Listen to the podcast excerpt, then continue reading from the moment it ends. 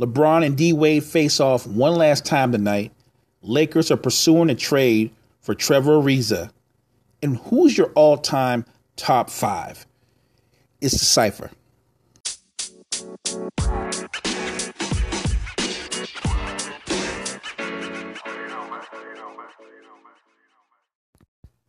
This is what I mean about pundits, NBA pundits in particular. On one day, Max Kellerman was asked if Kevin Durant was a top five player, to which he replied with a straight face that he wasn't. Actually, what he said was KD was in a fight for the fifth spot with Steph Curry. My top five would be LeBron, Durant, Kawhi, AD, and Steph. But if you think about the way Kellerman is thinking, he believes that Kawhi Leonard is the second best player in the game, followed by Anthony Davis, Giannis, Steph, I guess Steph slash KD, if you go by the way Max Kellerman is thinking. And I don't follow that. I'm not going to just get caught up in numbers. I think numbers play a role. But I think that what you do in the bigger moments, I think what you do in those moments that count, those signature moments, I think those hold true more than even your numbers. So a guy can go six for 18, struggle, have a bad shooting night. But late in the game, when money's on the line, he hits his last two shots, one of them being a game winner, and maybe he makes two free throws to seal the deal. That impacts me more. That matters more to me because it was money time. So I'm not sure where Kellerman is coming from. But then again, he made that point. But then the next day, he and Stephen A. Smith had a debate about the all time team. What is your all time starting five? Stephen A. Smith went with Curry, Jordan, KD, LeBron, and Shaq versus Kellerman's starting five of Magic, Jordan, Bird, LeBron, and Akeem. Now, this debate started all because of the top five of Allen Iverson. And here's the answers top five all time, his all time top five. AI went with Steph, Jordan, Kobe, LeBron, and Shaq. Now, obviously, Stephen A. Smith made the argument you don't need Kobe when you already have Jordan, which doesn't make any sense. A great basketball player is a great basketball player. The fact that they have similar skill sets, that's not a bad thing. AI's logic is sound. AI said if you've got two guys on the floor like Jordan and Kobe, two killers, that's not a bad thing. And AI is right. Now, I'm not saying I would go with his top five, but his logic is much sounder than Stephen A. Smith's logic.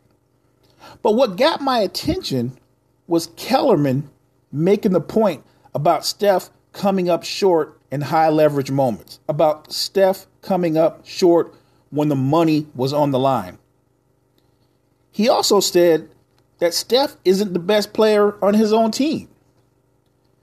Well, if he isn't the best player on his own team, obviously the best player on Golden State is Kevin Durant which actually is a factual statement. So if you believe that Steph's not the best player on his own team, then the argument you made the previous day makes no sense at all. Again, pundits arguing against themselves. For me, my top five, I'm going with Magic, Jordan, Kobe, LeBron, and Kareem. That's my top five. And the thing about top five is we can agree to disagree. I'm sure on some people's top five, you're going to have Wilt. You'll have Shaq. I'm, i would not be shocked with anybody that has Olajuwon. He was that gifted, that great a player, and he was dominant on both ends of the floor. So I understand someone selecting him. Maybe even an older person would go with the great Bill Russell.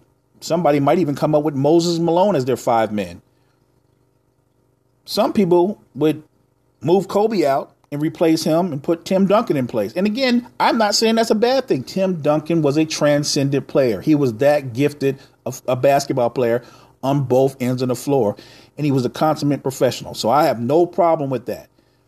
Again, agreeing to disagree, not a bad thing because we're gonna we're gonna all have our different views on top five, just like we're gonna have our different views on who's the greatest player or who's the second greatest player or the greatest team and so on and so on.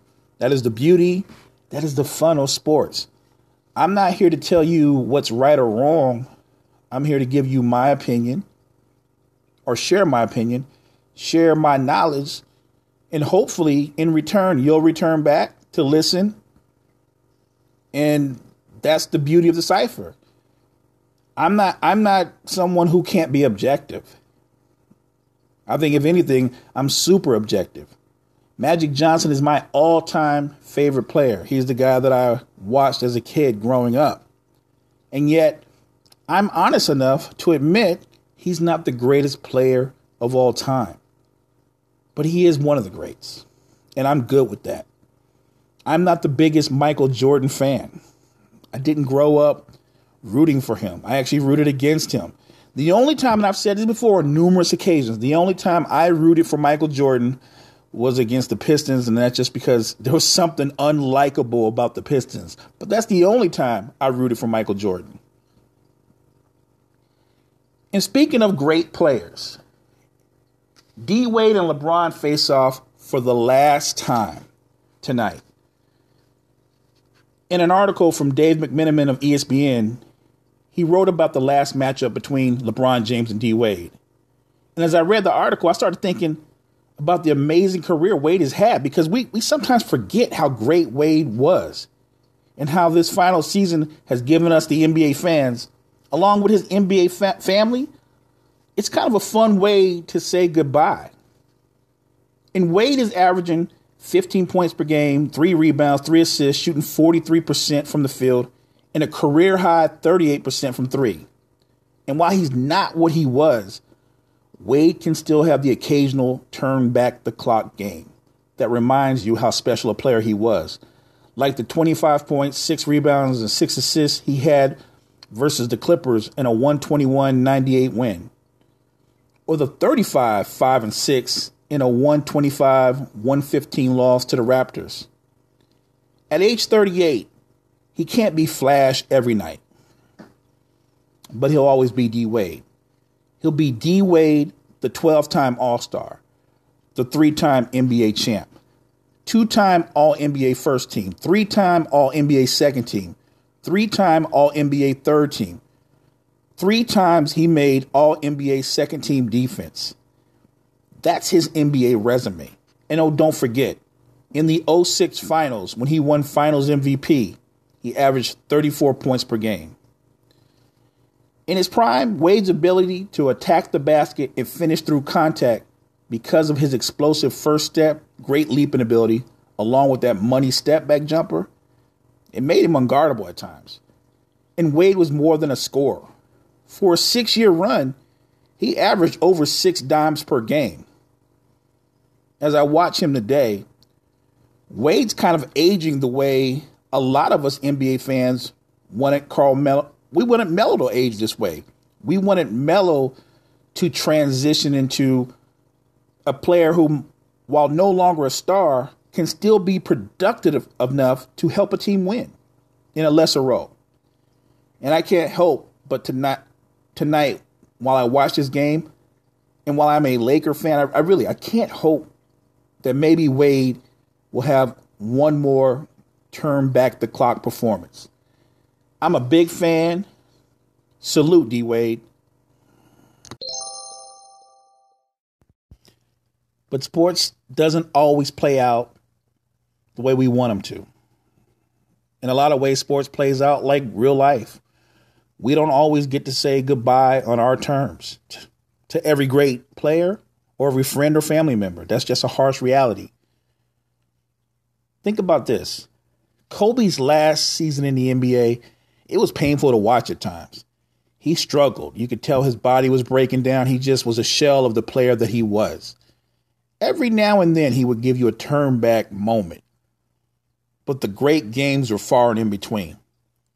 But that final season, that farewell season, was made worth it because of what he gave you in the last game of the season, in the season finale, in the last game of his career. Kobe Bryant goes off for 60 points against the Jazz and leads the Lakers to a victory. We got to say goodbye to one of the all time greats that way. But think about it the other way around. What if your body breaks down suddenly and you don't get a chance to say goodbye? Like Chris Bosh. Continued blood clotting, clotting, it cut his career short. And when you look at Chris Bosh's career, his resume, 11 time All Star, two time NBA champ. Just those two things right there, Chris Bosh is going to be a Hall of Famer. Now, the debate might be whether or not he's first ballot, but I'm certain he will be a member of the Hall of Fame. From his third year with the Raptors until his final year with the franchise, Bosh averaged 22 points and nine rebounds before joining D Wade and LeBron in Miami and going to four straight finals. What he did, though, by going to the Heat, sure, they won titles, but Bosh was that odd man out. He was the one who had to sacrifice his playing style and he had to sacrifice individual numbers. No question. Chris Bosh is a Hall of Fame player. He also was a Hall of Fame teammate. And while Bosh was forced to retire suddenly, the same can't be said for Carmelo Anthony. It, when you look at Melo's career, when you look at how quickly he's fallen, it seems to be told, or it seems to be that he's being told by the league, we no longer want your services. Or it's not us, it's you. If he never plays again, Carmelo's resume 10 time All Star, two time All NBA second team, four time All NBA third team. And from his rookie season until his final season with the Knicks, which was 15 seasons, Melo averaged no less than 20 points per game for 15 seasons. That's crazy. And in his prime, because we forget that. We always see the, the, the very end. Sometimes we forget what they look like at their very best. But in his prime, Melo could take you off the dribble. He was actually athletic. He had hops. He could bang on people. He could wear defenders out in the post with his strength, and his mid range jumper was money. But the current version of Melo, the one that you see right now, the one that apparently no team seems to want, he's never adjusted to the fact that his legs are shot. And instead of posting up more and getting to the foul line, he's launching most of his shots from behind the arc. He's become a three point shooter, a catch and shoot three point shooter, which goes against who he truly is. And I'm kind of confused on why both OKC and Houston would use him primarily in a spot up role when he's not that type of shooter. There's been a lot of talk about Melo being washed and how the league has passed him by. I don't know if the league has passed him by, but what I do know is between the way the league has seemed to turn on him, the way the pundits have turned on him, it's a sad way to see one of the great players go out. I actually hope that at some point a team does pick him up, and even if it's in a lesser role, he can show that he can help a team win. He can prove all the naysayers wrong. I want Melo to go out and have that feeling that Kobe had, have that feeling that D Wade is having right now.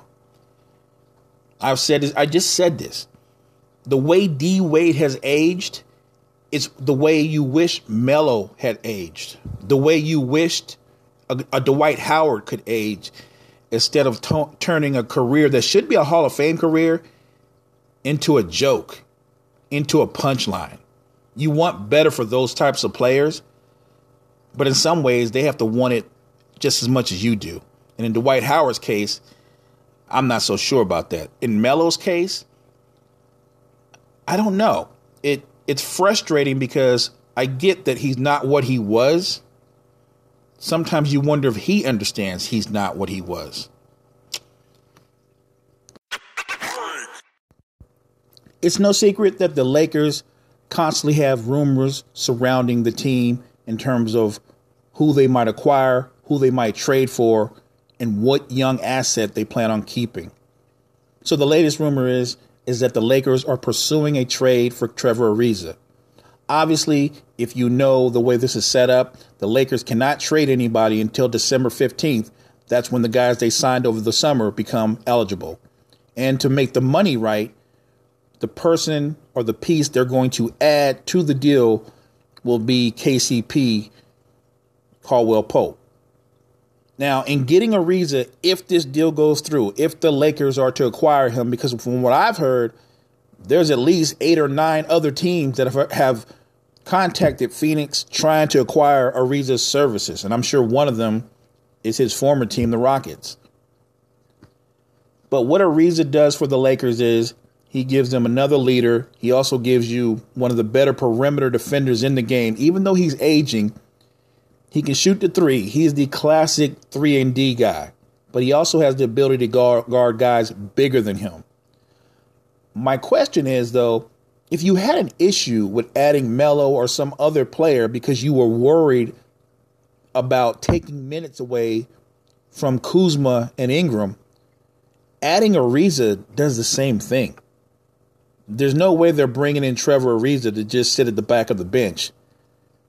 So if they're going to bring in Ariza and take minutes away from Kuzma or Ingram or both, that leads me to believe that the Lakers have another move they plan on making.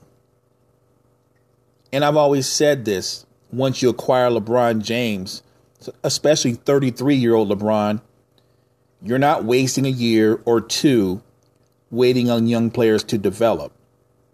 It would be different if Brandon Ingram or Kuzma took a massive leap forward and you saw you saw one of them playing at an all-star level and that hasn't been the case. Kuzma's played better of late, but his overall season, his overall game and his overall numbers, they mirror what he did last season. Same for Ingram. In Alonzo Ball's case, what can you say? He can look good one game, look bad for the next three, then look good the following game. The one thing that's consistent about Lonzo is he's inconsistent. Not to mention, people can always talk at nauseum about Lonzo needs to be more aggressive. He needs to attack the basket more. The problem with that is that's not who he is. I, I don't want to disappoint Laker fans or maybe just NBA fans in general. He doesn't have that dog in him. Your point guard, the guy that runs the show, needs to be able to, t- to not only penetrate, but attack the basket, take the contact, and be willing to go shoot free throws. Lonzo doesn't attack the basket because he doesn't want to go to the free throw line, because he shoots less than 50% from the free throw line. I'm not sure how you can have a point guard like that and win games, especially in late game situations. Because if I'm the opposing team and it's a close game and we're both in the penalty, I'm fouling Lonzo. It's hack Alonzo. And guess what, what's going to happen? He's going to choke off those free throws. This is nothing against the young man. I hope he does develop into a star like player. I don't think he's going to be a transcendent player like a lot of these pundits do. I don't see Jason Kidd when I watch him play. I'm not really see, sure who I see because he's kind of erratic. But my hope is he will develop into a talented, legitimate starter. Right now, he just has that P word potential in front of him. Same as Kuzma, same as Ingram, but just to a lesser degree. I think bringing in Ariza is a sign that Magic and Rob Pelinka are looking to make a major deal. They're looking to win right now which is what I thought was going to happen all along once you agree to sign LeBron. Facebook fam, good looking out. YouTube fam, appreciate you. I'll be back tomorrow. It's the Cypher next time.